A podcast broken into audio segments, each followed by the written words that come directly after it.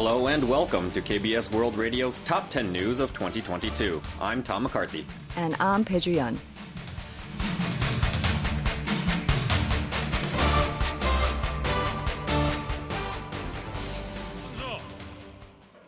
대통령으로서의 직책을 성실히 수행할 것을 국민 앞에 엄숙히 선서합니다.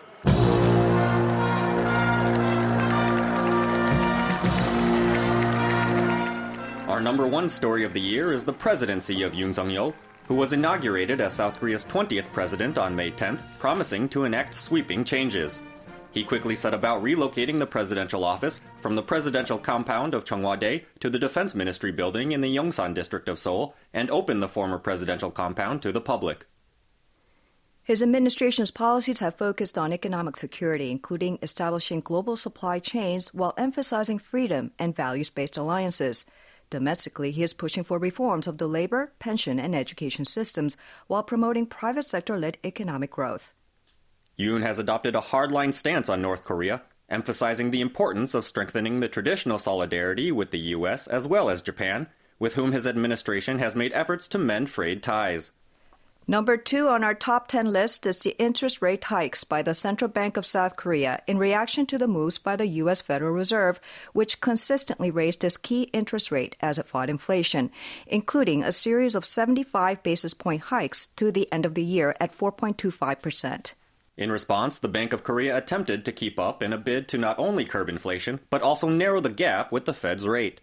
The BOK raised its rate an unprecedented six consecutive times in 2022 ending the year with a 25 basis point hike in November to bring the rate to 3.25%. South Korea's concern over the U.S.'s Inflation Reduction Act is our third top 10 story, as efforts by Seoul to get an electric vehicle tax credit extended to Korean made EVs consistently made headlines. Seoul is taking issue with the tax credit offered through the bill on passenger EVs for which final assembly must occur in North America, as well as requirements on the source of EV battery components and minerals. Concerned about the impact on South Korean carmakers like Hyundai Motor and Kia, the Yoon Suk-yeol administration has been pushing for concessions in the law's implementation. Such concessions include a three year grace period on the tax subsidy provision for companies that have made related investments in the U.S., with Hyundai set to complete construction of an EV plant in the state of Georgia in the latter half of 2024.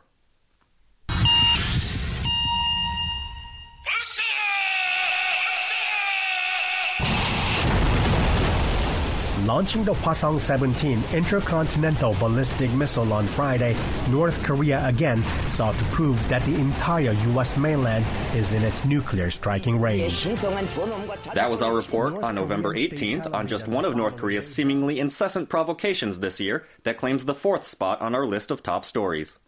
Starting with hypersonic missile launches in January, the regime went on to fire a record of more than 60 ballistic missiles on 30 occasions, including one in November that flew south of the de facto maritime border between the two Koreas for the first time since the Korean War.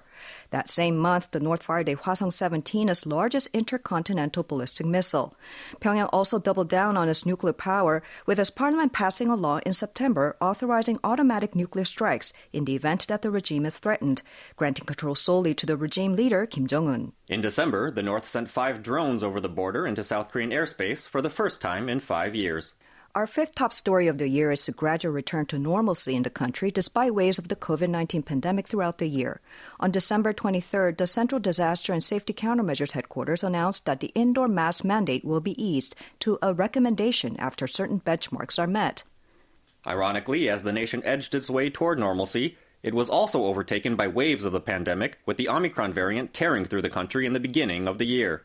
Daily cases hit a record on March 17th, posting 621,328. After subsiding in the summer and fall, the winter saw another wave that brought the cumulative caseload to 29 million on the last day of the year, equivalent to over half of the country.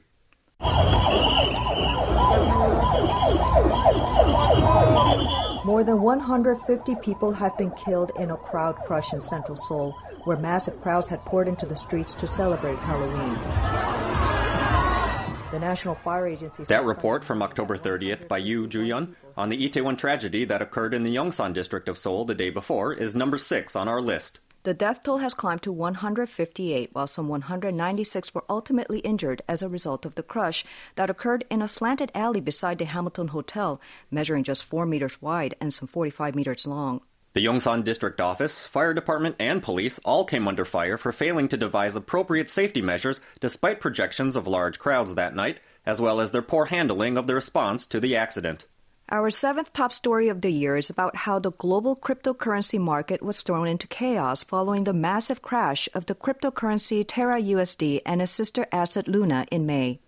The cryptocurrencies were developed by South Koreans Do Kwon and Shin Hyung Sung in 2018, with Terra USD designed to be a stablecoin pegged to the US dollar at a one to one value maintained by destroying some of Luna.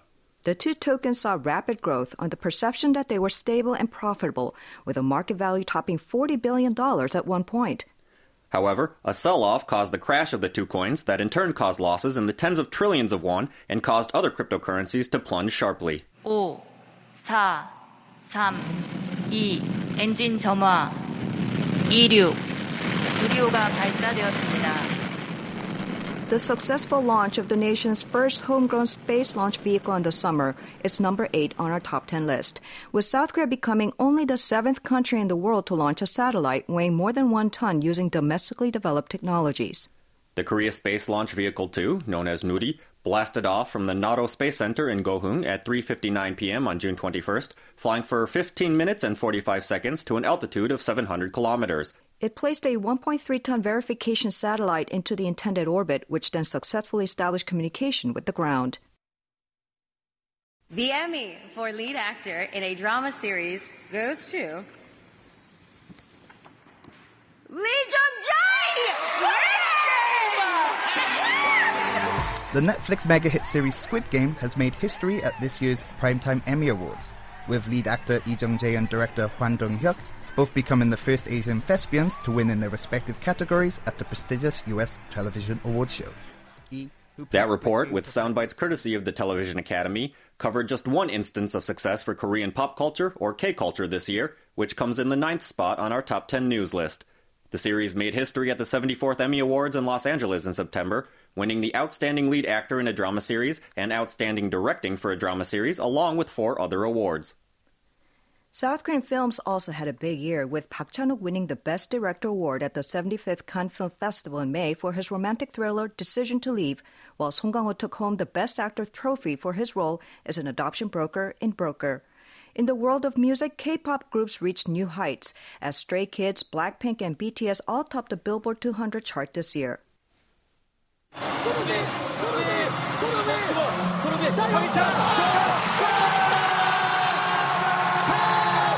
South Korea advanced to the round of 16 in the 2022 Qatar World Cup with a 2-1 come from behind victory over Portugal in their third and final Group H match at Education City Stadium in Al Rayyan on Friday local time. Group leaders Portugal scored. Rounding out our top 10 list is your report from December 3rd, the highlight of South Korea's World Cup campaign when they achieved their goal of progressing to the knockout stage of the World Cup for the first time in 12 years. Team Korea was able to progress thanks in part to a favorable result in the other Group H match between Uruguay and Ghana, setting them up to face top ranked Brazil. The team was unable to replicate the magic that took them out of the group, losing 4 1 to the five time winners, but still came home to a hero's welcome. And those were our top 10 news stories of 2022. For KBS World Radio News, I'm Peju Yeon. And I'm Tom McCarthy. Thank you for joining us, and all the best in the new year.